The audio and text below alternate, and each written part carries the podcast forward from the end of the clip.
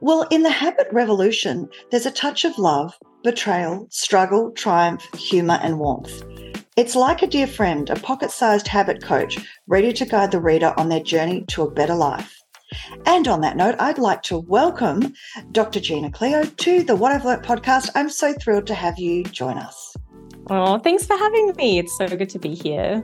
Pleasure. Well, there's so much to talk about. I don't know where to begin, but let's talk about obviously the thing on everyone's mind is the way that you talk about very openly the infidelity that you were confronted with and how mm. that has shaped your journey because tell our tell our listeners 3 years ago you discovered your husband who you thought was one of the good guys as often mm. we do was actually cheating on you. Um, yeah. As a behavioral scientist, you were very aware of subtle change, just subtle changes in connectional behavior, but and you wondered how you missed it. Yeah. Talk to me a little I bit do. about that that incredible. I think we all have a heave when we hear those stories because mm. we know lots of people that have been. I suppose it's sort of like being a victim of a trauma, really. For sure. And it was a trauma, absolutely. So my ex and I we were together for six years and I was crazy about this guy. And, you know, his friends would say to me, Oh, Gina, he just worships the ground you walk on. We were that couple that, you know, people would say, I want a relationship like yours. And it wasn't just from the outside. We truly had such a beautiful connection and we worked on our relationship. We'd go to couples therapy. We we had the same love language, which was quality time and we just did all that stuff together. And it was mm. COVID time and things started to feel different. And I noticed that things felt different. But he would say to me, I think I'm suffering from depression. And so whenever there was behavior that was a little bit odd or, mm. you know, something I'd want to question, it would be put under this you know this rug of i have depression so of course i don't want to sleep with you or of course i am really distant when i come home or of course i'm being crabby and so I learned to just sort of just sit back and support him and do whatever we needed to do to keep the relationship, you know, steady and together and to get his mental health better.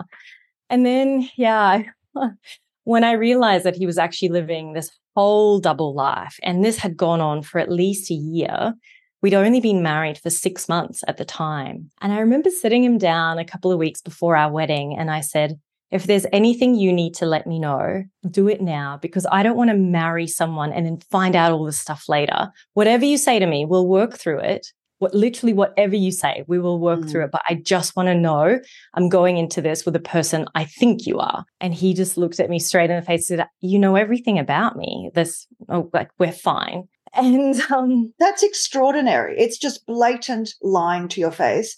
Oh, and totally. How prophetic of you though to ask that question. Mm, like yeah. it's almost like you unconsciously or intuitively, maybe. It's just interesting. I mean, yeah. So yes, so so then so he looked at you quite bluntly and made it clear that or implied there was no issue and that it yeah. was He's like, you know everything about me. You know, I can't wait to marry you. And he was really the one pushing for the marriage. I was very like, you know, our friends and family can't even be here because of restrictions. Why don't we wait? And he was like, no, I want to make you my wife. La la. So he was really pushing for it. And and so it, when I found out that he was, you know, he was into brothels and prostitutes and living this complete double life, it actually shook me. I was, I hyperventilated, I fainted, I had a proper shell shock, traumatic moment where. Poor thing, it's just horrific. It's the worst possible feeling when yeah. you feel like you've let somebody into your intimate space and they've betrayed yeah, you. Absolutely, did, Deb. Oh, how did you discover this? How did you find out? I was yeah, I was in the kitchen and I was having a particularly lonely Saturday. You know, he was having a really sort of distant day. He was out in the yard and he said, Oh, I'm just going to go down to Bunnings. And I was in the kitchen doing some baking and his computer was on the bench. And I mm. just flicked it open to look at a recipe. And as I flicked it open, his iMessages were coming through, and there was a live text exchange happening between him and a prostitute that he was just about to meet with. And she had sent images of herself he responded like, mm, yum. And then they discussed money. He said to her that he was five minutes away. And this is all happening live in front of me. And hence why I hyperventilated and fainted. I couldn't believe it. And then when I came back to, I looked through the rest of his messages and found hundreds more. I found that he was on Tinder, that So he was dating, or at least on a dating site. He was watching a lot of pornography, just a lot of things that I, he would say to me how against it he was. And also, I volunteered from a very young age with women who were stuck in the sex trade. It's something I'm extremely passionate about. I was the head of student well-being at Bond University, and part of my role was to work with victims of sexual misconduct. And for him to be going to these particular places, establishments, that were specifically hiring women who were trafficked into Australia with it felt like a personal attack because I would donate to these companies that, that rescue these women. And in the same week, from the same bank account, he would be funding the industry. Oh, and this was your joint account. It's literally like fact is stranger than fiction. No one, I mean, you know, there was nothing that you could have done yourself mm. to know or protect yourself from this insidious behavior? There's really nothing because he was excellent at gaslighting and had a had a reason for everything. You know, he would often stop in these places on the way home from work and or on his lunch breaks and he'd say something like, "Oh, the traffic was really bad," or "I had to get fuel," or and I wouldn't question why you 15 minutes late. You know, yeah, well, why would you? Yeah, I mean, exactly. To, at some point, you have to trust. Yes. Yeah, and I wouldn't have married him if I didn't trust him. So, and also because he was so affirming of the relationship, the mm. love bombing, like every day, like I can't wait to come home to you. I love you so much. Constantly telling me how beautiful I was. I had no reason to doubt that anything. I could never have imagined this would happen. So what happened? It sort of took it to a next level where I thought, my brain just said to me, if you're wrong about this, what else are you wrong about? And it must mm. be everything. Because if you had said to me, eh, I would say, I'll give you a million dollars, the fact that he is not playing up. There's no way. I'd give you a billion dollars. Yeah, yeah. You were completely, that's, isn't that the, that's the inverted commas sort of gift of these people, the, the capacity yeah. for complete and utter duplicity. Yes. Yes. And I mean, and you're I so intelligent and beautiful. And I'm like, how could anyone do this yeah. to another person? Yeah, to- totally. And, you know, I grew up in a very sheltered home and in my family, there was always honesties, always high levels of integrity where, you know, mm. we have faith and we believe in, in a God that, you know, like we just wouldn't do things. A part of me actually believed that some people are just simply not capable of doing such heinous acts. And I think that was mm. part of my naivety. Mm. But it, it really shook me in a way of what else am I wrong about? And it became a point where I doubted that my parents were my parents, that the sky was blue, that we should really drive on, you know, left side of the road in Australia.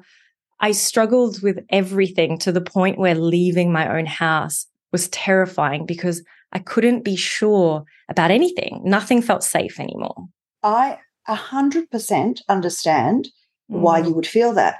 And I had a similar experience, slightly different context, but yeah. I had a very similar experience in a relationship. And I really understand the idea of how agoraphobia and that idea that, well, if I just stay inside safe, because yeah. everything that you believe is isn't. You, you become, exactly. it's literally like the rug's pulled out from under you. So I think there are many mm. listeners who could relate to this notion that when you're betrayed by somebody or when you think you're betrayed by somebody, it's like, I call it shadow boxing because mm-hmm. you don't mm-hmm. actually know what you're, you know, mm. there's a shadow of something that you can't put your finger on and you can't yeah. understand and you can't fight it, but you know. Exactly. Yeah. And so therefore you feel this constant sense, which you're describing so beautifully, yeah. that sense of my world is not what I thought it was. Completely. And you know, I had actually written a whole chapter on this story in my book originally, which um, was pulled just due to risk of defamation because there aren't many people with his you know particular profession that live in a particular place so it was pulled but how i described it in that chapter the first time was it's like I woke up in a war zone. I was asleep mm. and I woke up and now I'm in the middle of a war and I'm in the front line. Mm. And there's mm. all these attacks coming at me. And I I've just woken up, right? I, I don't I can't fight back. You're not equipped. You, you, yeah, I can't equipped. surrender. I have no yeah. idea what to do. And so you just feel like entirely lost in this space. And I think the hardest part of this journey was actually feeling estranged from myself was mm. no longer trusting myself, no longer being able to trust my own judge of character, which we put so much faith on in our day to day life. and therefore being terrified about talking or meeting anybody who wasn't in my inner circle. Well, I think just it's it's really as we described, it's a trauma, and it's like a trauma as if you've been in a war, and also that person's been in, inside a very private, trusted space and betrayed it so dramatically. So it's interesting your chapter was pulled and it mm. wasn't allowed to. Is there any way that they could have hidden who it was? Because really, it's quite an important story to tell because it, it actually is the foundation of much of your growth and your development and, and your book and the way that you've developed this whole extraordinary, I suppose, skill set that yeah. I know is very important to you. So it's interesting that they did that. Mm. Is it was that something that you challenged or did you accept? Yeah, absolutely. No, mm. I, I did challenge it. You know, they wanted the story in the book and mm. I wrote it with so much vulnerability. It took me a really mm. long time to get the words on paper because it was really traumatic reliving it and mm. cathartic at the same time. Like it was actually wonderful to be able to put such detail into the description because it helped me heal from from it as well. Mm. But I know that every day I would write, you know, I'd end up in tears and it was really difficult. But I did think it was important and why they i guess there's lawyers and then there's publishers and there's mm-hmm. authors and we all yes. have different agendas and so Correct. i can appreciate why they pulled it you know the details would completely destroy someone's life if they mm. were if someone was to find out the truth all the detail they would never get married again you know they would never have a family but at the same mm-hmm. time i was like i'm really tired of protecting perpetrators and their reputation Absolutely. And you know what? Telling your story, as you say, and I, this is what we do on this podcast, is really, really important from a cathartic perspective, as you've outlined. Mm-hmm. But it's also about the universality of that experience and yeah. people going, wait, that happened to me too. Or, you know, oh, I'm not alone in that experience. And we know how critical that is yeah. um, in helping others, I suppose, go on the journey themselves and mm-hmm. know that there is some light at the end of the tunnel. That's very much what you did. How yeah. long did this take for you to, first of all, I have to ask, did you confront him and how did that yes. story go? So tell I us did. that. Yeah. So after I saw everything, I took screenshots of everything so I can hold on to it. And I sent it all to my mum in case, you know, he took my phone or something. Brilliant. And I um, messaged him I gave him, you know, he'd booked in for 15 minutes. So after that time, I messaged him and I said, Can you please come home? There's something I need to talk to you about. Mm. And he's he just said, Yep, I'm on my way. He came home and I was very calmly just sat on mm. the kitchen bench and I just said to him, Is there something you need to tell me? And he denied. And I said, Have you had any special treatments lately or met any special people lately? And he's like, I don't know what you're talking about. Then I proceeded to show him the images that I had discovered right. oh, and the text message exchanges. Yeah. And, you know, I had gone through our bank accounts and he'd taken cash out. And he would always say it was for work and he was going to be reimbursed in his wage and it didn't. And I'd chase it up. And just all these sorts, everything started falling into place. And, you know, the, the images and the text message would align with the dates that these transactions were happening. And so everything was falling to place and he denied, denied, denied. Still denied. Still the, denied. The hubris of that man. I'm sorry, but totally I can right. feel myself anxious listening to you because I'm, on, I'm, I'm yeah. in this story with you, as I'm sure our listeners are, because the yeah. hubris of him denying this still. And it's wild because the man I knew was the most mm. gentle, kind, soft, loving, innocent. You know, his friends would call him vanilla because he was so predictable. He just, he would eat the same thing, do the same thing. He was just so calm and kind. He oozed kindness. And there was, so a part of me believed him. I, but also I wanted to believe him. And why I, wouldn't you? Yeah, I, mean, I, I couldn't you? handle not believe. I couldn't handle the fact that mm. my world was torn apart like this. That that this betrayal was real, and so that really messed with my mind. It's like, mm. I have mm. all this hard evidence, but here's my husband looking mm. me in the mm. eye and saying, I love you way too much to do this. What happened was I messaged them. I had the intention to go. And then I stood outside and I was like, no way. I loved you, you know, way too much. Mm. I'd never go in. That's what he said to me. So I, there was, I was oscillating in and out of believing him and in and out of, you know, I already started the PTSD, these, the flashbacks of the photos that I would see. And my brain was fact finding intensely, like going back into every interaction, questioning every moment that we had had together. And then the next day, we slept in separate rooms that night. I didn't sleep. I wailed. I wasn't even crying. I was on my hands and knees oh. wailing all mm. night. Feel for you so much. Yeah. Yeah. Then the next day, he packed his bag and he said, I'm not worthy of being in the same room as you. And he left, and that was it. That is just beyond appalling.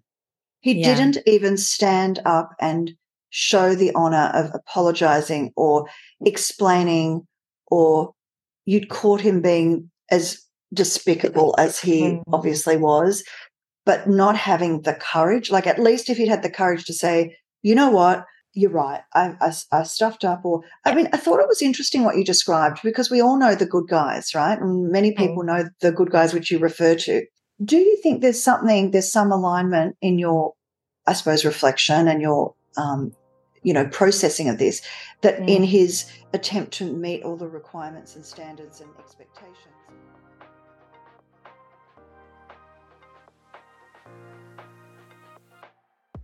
Well, I'm about to interview somebody who's very cool. In fact, Jason Kimberley is an adventurer, photographer, author, and the founder of Cool, an education organization dedicated to inspiring students to learn for life.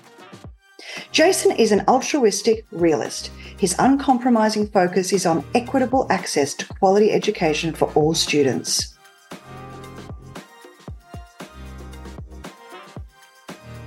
That's a massive issue and, and, one that we could talk about endlessly. In the meantime, you've you've really morphed and adapted and gone as almost a full circle in terms of what you're doing now at cool.org, which is a phenomenal organization, which um, you and I have spoken about reasonably extensively.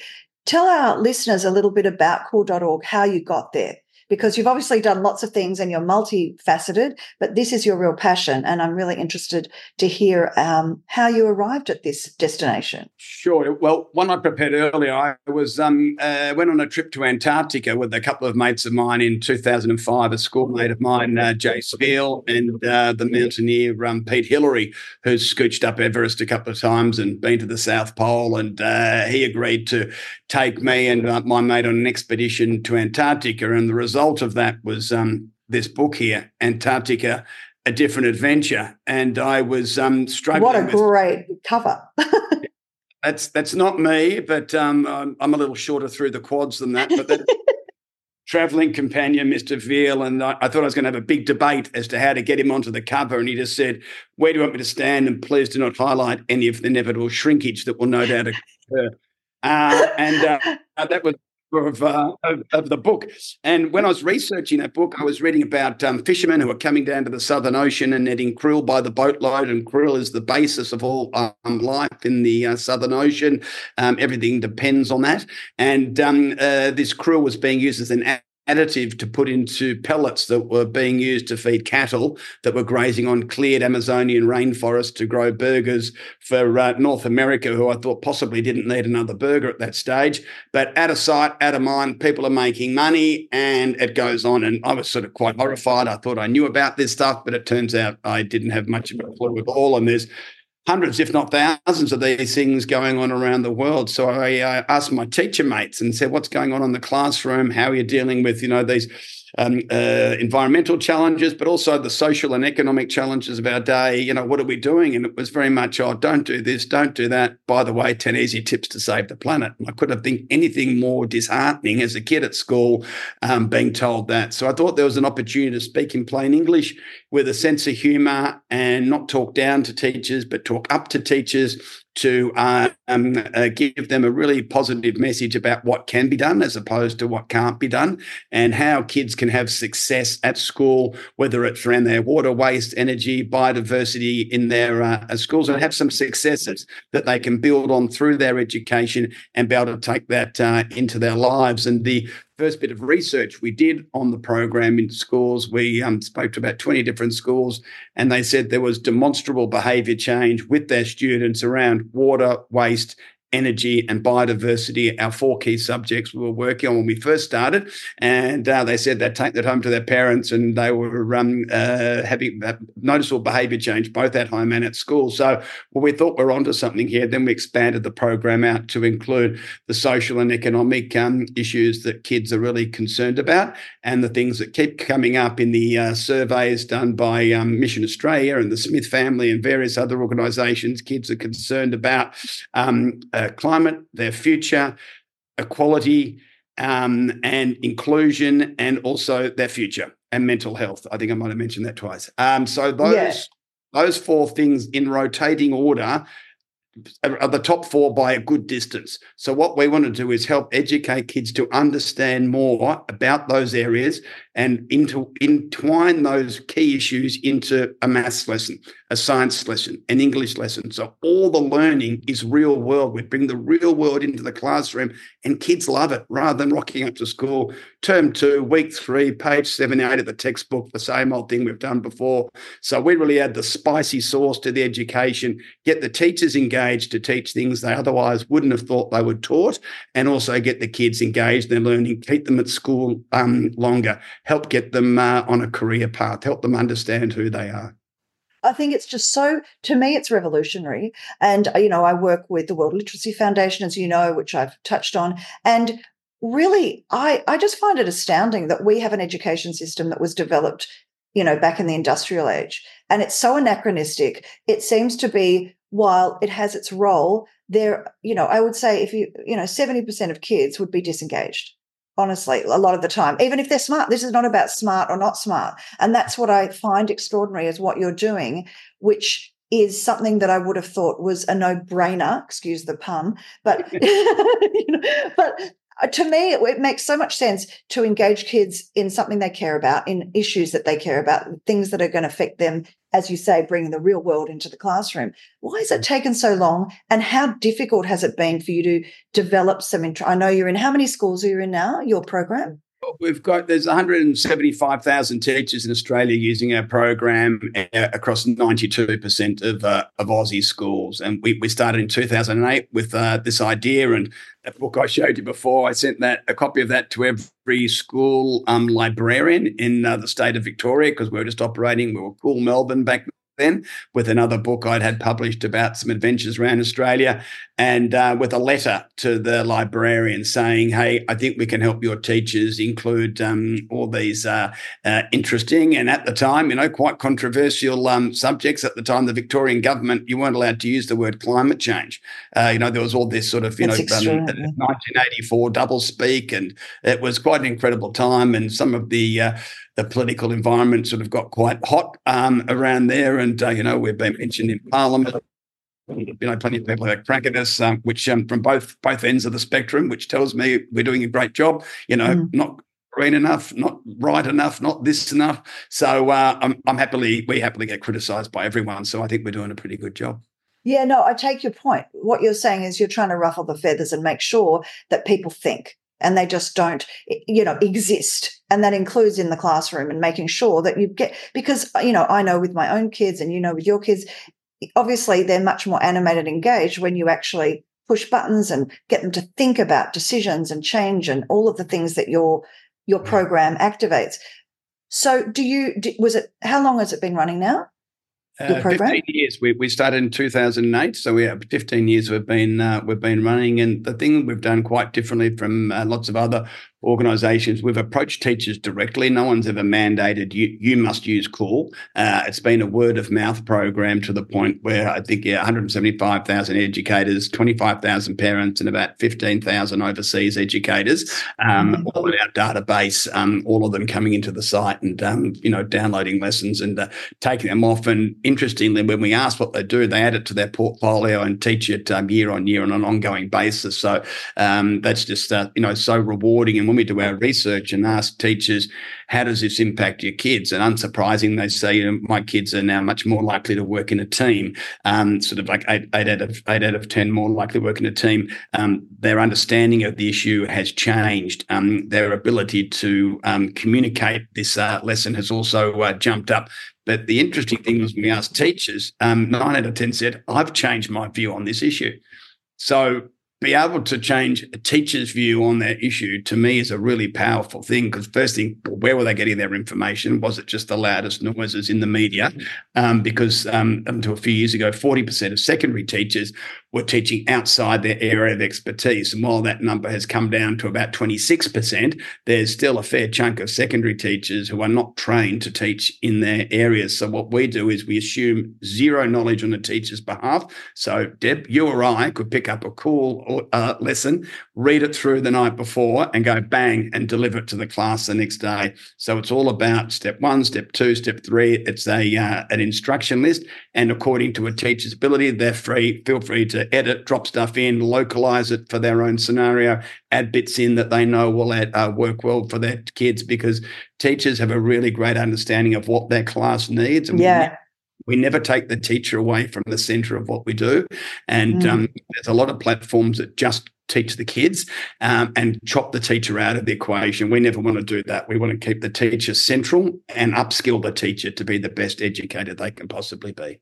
It's very interesting to me because, first of all, obviously, and I think I've raised this with you before, who's curating the content? Who's in short? So, obviously, if I've got a kid at school and I love this idea and it, it opens doors, right? But I'm like, okay, who's curating that lens? Mm-hmm. Okay, so, so yeah, that's important because we need to know where it's coming from. Yeah, so a lot of our work, probably 90% of the work we do, or at least 80%, will be done with industry experts. So we will inc- we will have um, uh, the expert from their film from from their field, and uh, they will give us and share with us all their information, their data, their research, their infographics, their videos, and we will take that as the expert educators and distill that into a year level specific, subject specific classroom lesson. And we employ uh, psychologists, um, particularly around sensitive areas so that we're not um, uh, potentially trigger any kids or uh, having any kids feel left out. And we're really explicit with the teachers um, uh, how they need to prepare for the lesson um, because you know we do look at some uh, uh, some things. Uh, you know, we did a, a, a, professional learning course last year on on how to teach um, consent, and over two thousand teachers downloaded it and and did that PL course because it's something they're interested in because they know their kids are passionate about it and want to learn about it it. Important so, issue. Mm. It is, and it's really important to not just you know um, uh, go out and have uh, an idea, but you know what the ultimate judge is, um, Deb, the, the the final arbitrator on is it good, is it bad, is it appropriate, is that teacher if the if it's no good, if it's um, you know if, if it's not well researched, if it hasn't got the psychologist involved, particularly if it's um, some First Nations material, we always in, engage um, some uh, Indigenous educators in that as well, so that we know it's not just us. We feed in from the industry experts, from the mental health experts, from the subject matter experts, mm. and that's how we come up with a really top class educational material. But ultimately, the teacher um, will vote with their click and decide whether it's going to be any good for them. Right. So the teacher, they're the curator. I mean, they're they're the ones that distill and ensure. I mean, clearly there's a lot of power and a lot of potency in what you offer because you're dealing with, as you said, social social issues, often sometimes controversial issues, which you know anything in the real world is can be controversial to either side, as we know. So the question is also, I suppose, how do you navigate government and politics and all of that, which obviously in a way you're sort of come in the back, you know, you can come around this way. And so you're not, don't have to go through the government, I suppose, uh, gateway.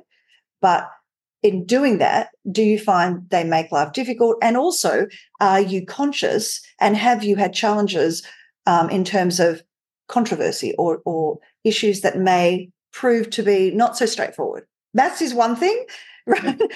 Climate change can be pol- political and indigenous issues, and then you've got, you know, uh, the, the, complexity around uh, Middle East or whatever it is that is on slate. Okay, so I'll go back to start. So governments, when when I first started out on this um, odyssey, um, uh, you know, mm we're being at 15 years, but it was a couple of years to get going. So let's call it 17 years ago. I was absolutely shocked that there wasn't a um, uh, a vetting process or a place where you had to get registered to have you know your um, lessons or curriculum um, uh, approved. So that was my first big surprise. What anyone can just make a lesson and send it to a teacher, and if they like it, they'll teach it. Yes. So no one unbelievable, unbelievable. uh, so I thought, okay, well, let's go um, let's get our stuff together. And hopefully, the way we're looking at it and the way we're pre- preparing it and presenting it is appealing and is useful. And as it turned out, it has been. And I think one of the secret sources in that is um, uh, not losing your sense of humour, um, being able to um, to talk in a really um, uh, a really open and engaging way that can be readily understood. So words like anthropogenic are banned. You know, you got to learn, you got to look that up in the dictionary. We, we don't you know, we don't want to use words that 4% of the population know the meaning of. We really want to mm. have things open and engaging. So there's that side of it. So on the government side, we have actually uh, avoided all government um, uh, support uh, because once you do work with the government, you're essentially doing their bidding for them. You're writing the lessons they want you to write. Um, you're doing it a certain way. There's a documentation, you know, sort of two inches thick that you need to adhere to, and that's not who we are. We're a nimble, um, uh, you know, organisation who can really do what we think is going to be um, most useful for our teachers and the kids that they teach. And we know that by doing a significant piece of research every two or three years. And we ask them, surprise, surprise, what is it that you want to learn more about? And uh, and and we respond to that and we we give teachers what they ask for. And i think it's a really respectful relationship and communication that we have with teachers. Um, you know you ask uh, you, let us know and we will um, provide that to the best of our ability. So i think that also keeps you um, really relevant in the uh, in the marketplace. And as for uh, people getting met, some people just like to politicize everything. They're perpetually yeah. angry and shouty, and we all know who they are. They yeah. uh, come on the telly after it gets dark, and um, uh, you know they uh, like to, you know, we're all for free speech as long as you agree with us, which I find hilarious. So uh, you know, yeah, I think we all do. I think it's, I mean, so you know, there yeah. I haven't got a voice, mate. I'm watching you on TV. and you're yelling at me, and you're screaming at me, and I can't still, I can't hear you. We don't spend too much time worrying about others. We just focus on our work and mm. uh, leave all um, or the or the fighting to uh, to others. We don't get involved in any of that sort of bollocks. But it's interesting because I think the notion you refer to as odyssey, and I think it really is quite an odyssey. Well, life isn't about waiting for the storm to pass. It's about learning to dance in the rain. Well, I love this quote from my next guest, Jacob Klein, because it seems to go to the character of the man and I'm very interested to hear about his perspective on the crazy world that we're in right now, but the importance for peace, mediation, negotiation, and finding resolution. And this is what Jacob specializes in. And I think, as we all would agree on all sides, people are floundering, and there's a sense of vulnerability and people feeling that they're not sure where to turn next. As a mediator and someone who has navigated the psyche of complex conflicting parties before, what are some of your thoughts around what you're seeing globally? Um, and then we'll talk about specifically Australia in, in more detail. But but obviously you're really at the coalface seeing this, and you've seen it before, or have you? Is this something that you have grave concerns for, or you can see that there may be some hope for resolution? Um, I start with the end. Uh, it's a very, very bad, bad is even an understatement situation, but I do have hope and I will try to explain why. But first of all, let me tell you, I was in this mediation or, or conflict resolution, both as a professional and as a person. I see myself, I, I belonged to what in Israel is called a peace camp. Um, I see myself as a liberal, as a humanist, as someone who believes in civil rights and in personal rights. I was establishing and then later on participating in many dialogue groups with Palestinians and everywhere we could, I did it. I, and and uh, there was hope. Uh, I worked with I, the consultant of the general chief of staff, which means basically the commander of the Israeli army. And that was on the Oslo co- uh, covenant that was more or less in 95, 96, 97. Mm. There was hope. And having said that, I belong really to this camp that fights for a solution that is both guaranteeing Israel's security, but also guaranteeing the rights of the Palestinians. Mm-hmm. But the events of October 7th shattered, They they cracked and challenged many of my beliefs and of my my actually my my hopes. Mm. Because this the massacre committed was not something that that was that was terrorist that had nothing to do with liberation or with freedom camp or because they are poor. That was an orgy of murder and rape and mutilation of bodies and uh, a lot of things which I can't repeat. I don't want to yes. repeat. And I think you did a wonderful job in talking to people who survived or that they have the relatives in Gaza. Thank you. So I'm uh, the, the the the whole thing is something that uh, even now they yesterday the Americans American intelligence said they don't want to return the women because they are afraid that they will tell what they went through. I saw so that actually. Is, yes. Yeah. This mm. is this is only the tip of the iceberg of many things. We know we know. Uh, unfortunately, a little bit more information. I mean, our our intelligence, not I personally, yes. but I mm. had that. Uh, the confession of the Hamas people, the ones that were captive here, they say terrible things. They were really happy to kill Jews. One of them called, we have the film, he called his father and said, I killed Jews, Papa, be so proud of me. He didn't say soldiers, he didn't say hmm. people, he didn't say Israelis. We killed Jews. I killed 10 Jews, be proud of me, and so on. And like a badge of honor. it's so, so shattering. And so the value of death over life he took the telephone, the cellular phone of the girl he murdered, her phone, and he said very proudly, we heard it because the Israeli mm. intelligence uh, uh, uh, concepted it. We, he says, I have, here the cell phone, and here I'm talking, I did kill her, and so on. But this is only one of many, many, many examples. Yes. And that I guess you were exposed in the, the whole round the, the, there was one of my relatives, the cousin of my son-in-law. Oh yes, a child. I, I knew him. The Yanai Zikim, uh, one of these heroes. He protected uh, ninety kids, eighteen year kids. He they were recruited, but they hadn't even. Uh, they were not Trained. armed. Mm. And he, he, he, they were not trained, they were nothing. That was the basic training. And he and two other officers went there and they sacrificed their lives, protected and saved them. Oh, and, I'm so uh, sorry for your loss. Funeral, yeah, the, the, mean... the, his funeral, of all the funerals, his funeral devastated me. Symbolically, in the middle of the funeral is the father, a broken father, uh, whom he, uh, he was in Australia also. Yes. Uh, he started to speak was the alarm of rockets, and we all lay down on the on the on the ground on the hard ground because it was in the area of Jerusalem. I was even hurt, so that was so symbolic. I say, what mm. I want to say is, it's very very hard to believe in dialogue and peace and peaceful solutions when you see these things, because these have nothing to do with rights, human rights, with fighting for freedom. They have nothing to do with it.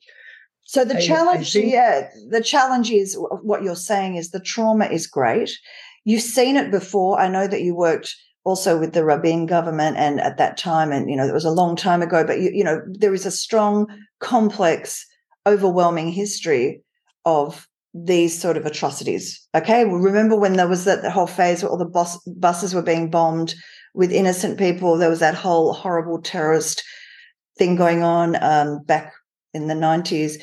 And this is sort of like, I think why everyone's so shocked, as you're correctly outlining, is there is something so sinister here that is next level. It's not war. It's like there's something going on on both sides. There seems this incredible um, uh, unrelenting hate and and disregard. And so for someone like you who works in the peace negotiator media space, where does the anger go and how do you find a way? This is what I'm interested in. As you said, you're devastated, you're traumatized. So as is all the community, as is Israel, as is the globe.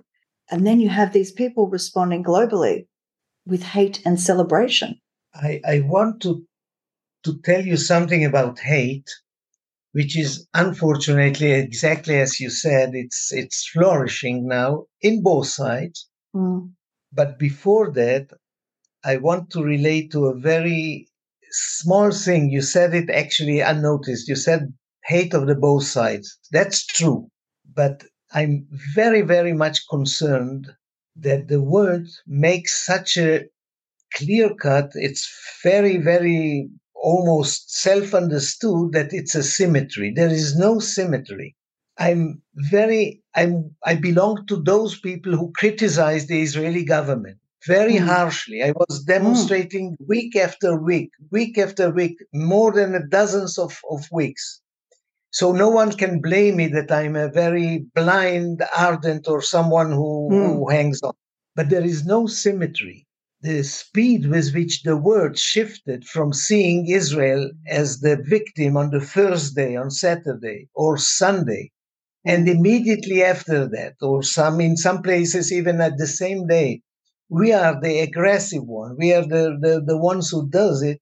There is no symmetry you even if we do do mistakes if such a murderous attack if it happens and israel goes to defend its own people so that the, these settlements can go back i had a discussion mm. with my uh, daughter she's also in the peace camp and i said i don't know what the solution is i don't think war is the is the best solution yeah. so she said okay but if i'm living there in one of these set uh, one of these villages or kibbutzim how can i really come back if the Hamas is still there. And this is something understood. The border is, so yeah. Mm. If it's, it's, I, I always, I compare it. If someone comes to you, not to you, but to someone's house, comes and slaughters your family and rapes your daughter and kidnaps your wife and kills your brothers and all the whole family and then you go and and try to seek him and release your kidnap. But he and his whole band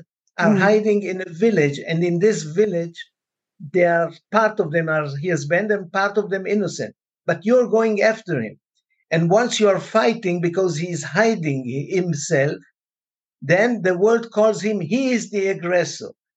I, I, I think it's very a known fact. We found it in the last uh, 50 days. We found bombs mm. and rockets and munition and the whole thing of the, the, the rocket infrastructure under under mosques, hospitals, under schools, under yeah. Uh, under kindergarten, and under uh, under the hospital. It was not only Shifa. We have mm. now discovered another hospital where they have the tunnels with the munition under it because they were sure we will not touch it.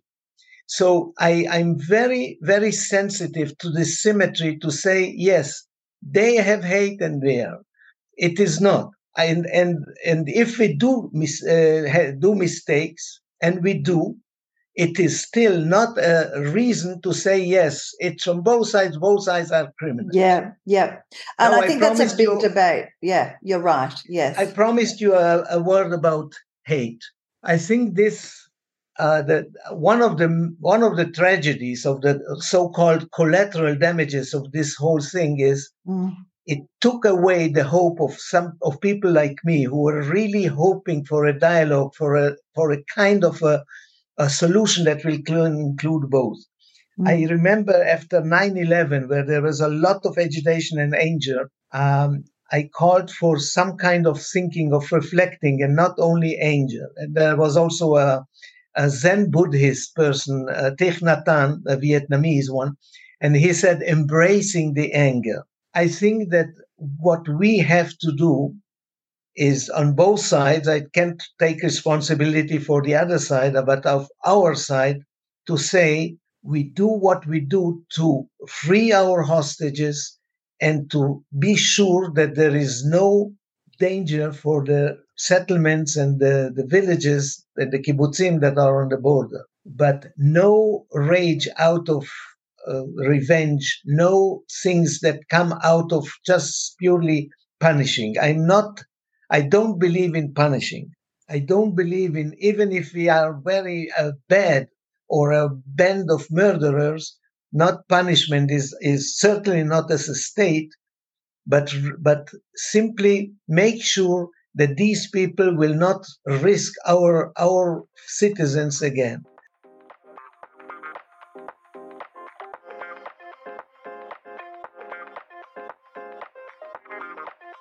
Well, Nicki has interviewed hundreds of celebrities about touchy topics and even took the now infamous video of an aghast Anna Wintour being asked for her ID at an event. Nicki attended college in Melbourne, Australia, and has worked for many newspapers over the years. When she's not stalking celebs on the red carpet, Nicki loves to watch the Great British, British Bake Off and true crime murder mysteries and nag her children.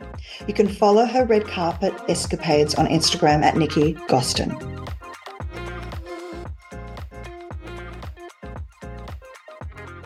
So, Nicki, welcome to the What I've Learnt podcast. It's so good to have a fellow journo on board and we can talk about all things uh, journalism. Great. Thank you. Thank you for having me. So, you're uh, based in New York and have been there for a long time. Tell us a little bit about how your journey started and what it is that drives you to interview and engage in the celebrity world, but not just celebrities, but predominantly celebrities. Talk to me about that. I love I love your story. I came to New York with friends on a holiday and just stayed, so it wasn't really a very thought out plan. yeah. Um, and I kind of fell into it. I was working at Newsweek, and uh, they used to have a page at the back, which was kind of like a fun celebrity page, and they used to have a column that was for an interview. And they never could get anyone to do it and no one on staff no one wanted to do it. And i was like i'll do it.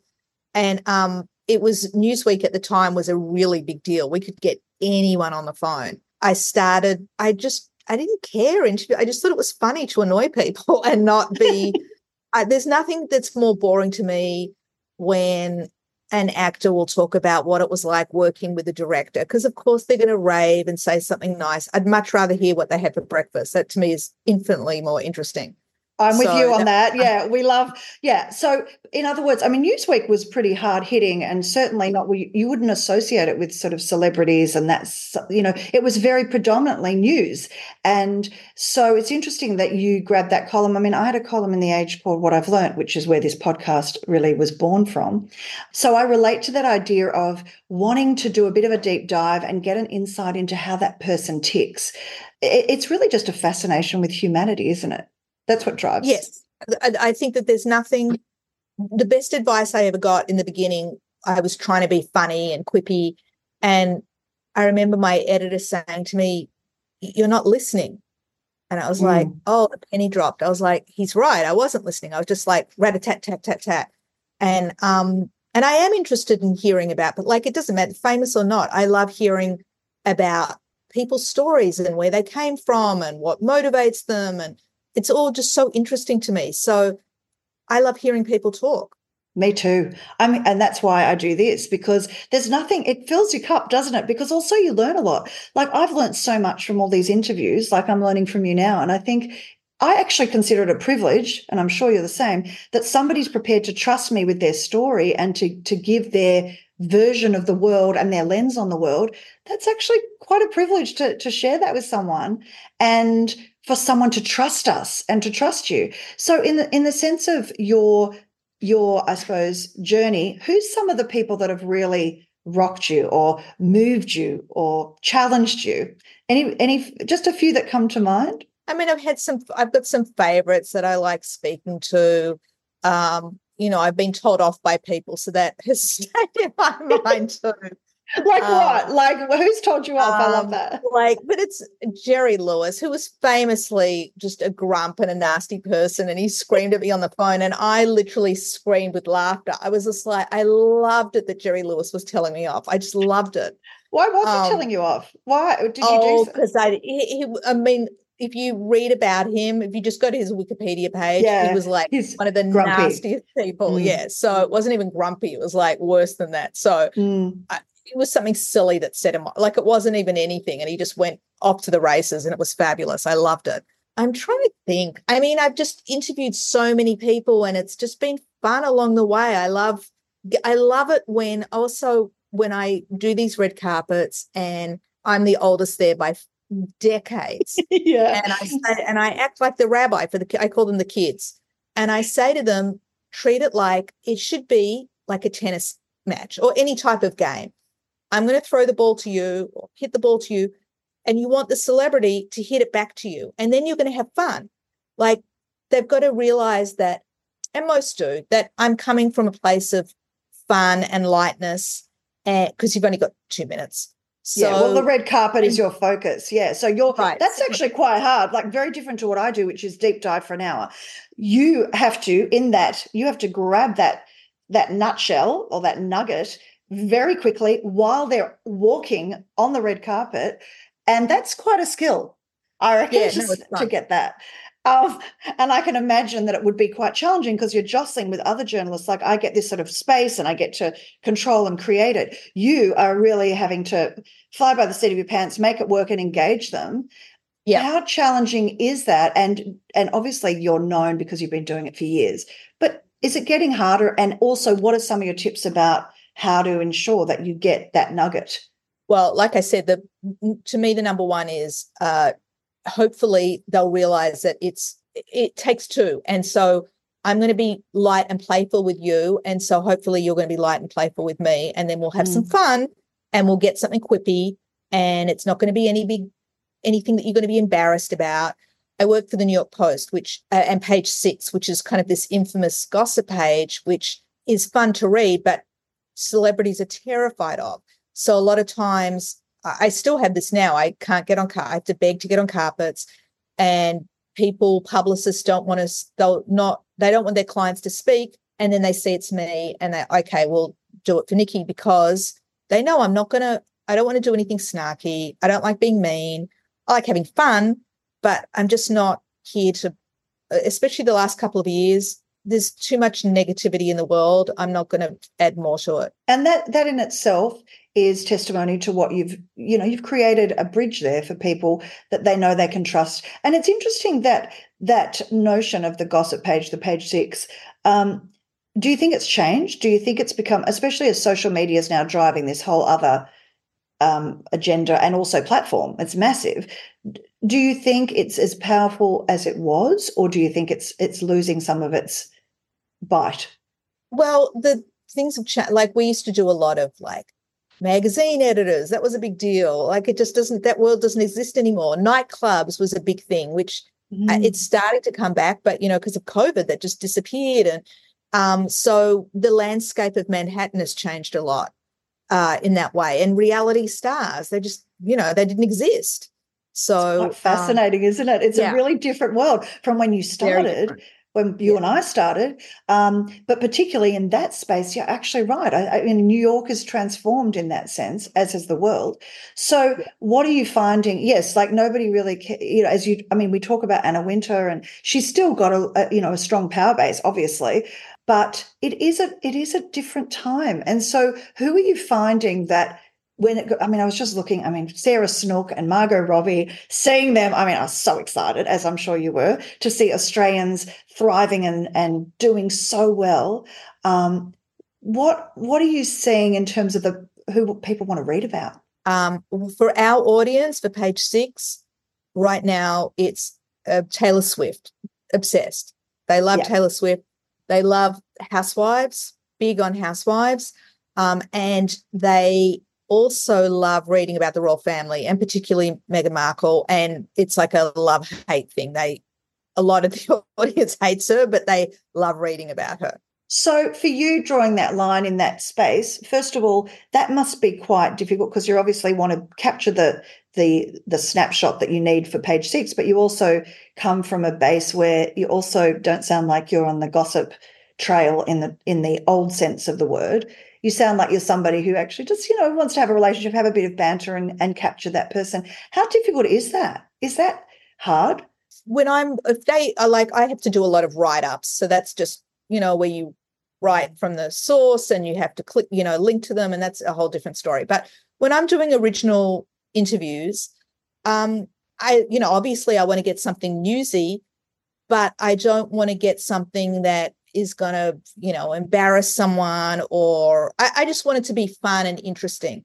So I have had it a couple of times where someone said something to me and I knew it was going to get them into a heap of trouble. And I just thought, I talked about it with my boss and I thought it's just not worth ruining their life over a day of me having a big story for one day. And I just didn't feel comfortable with it.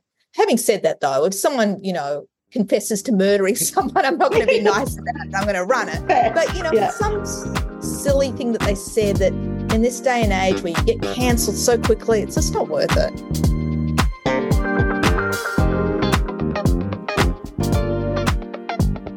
Thanks so much for listening.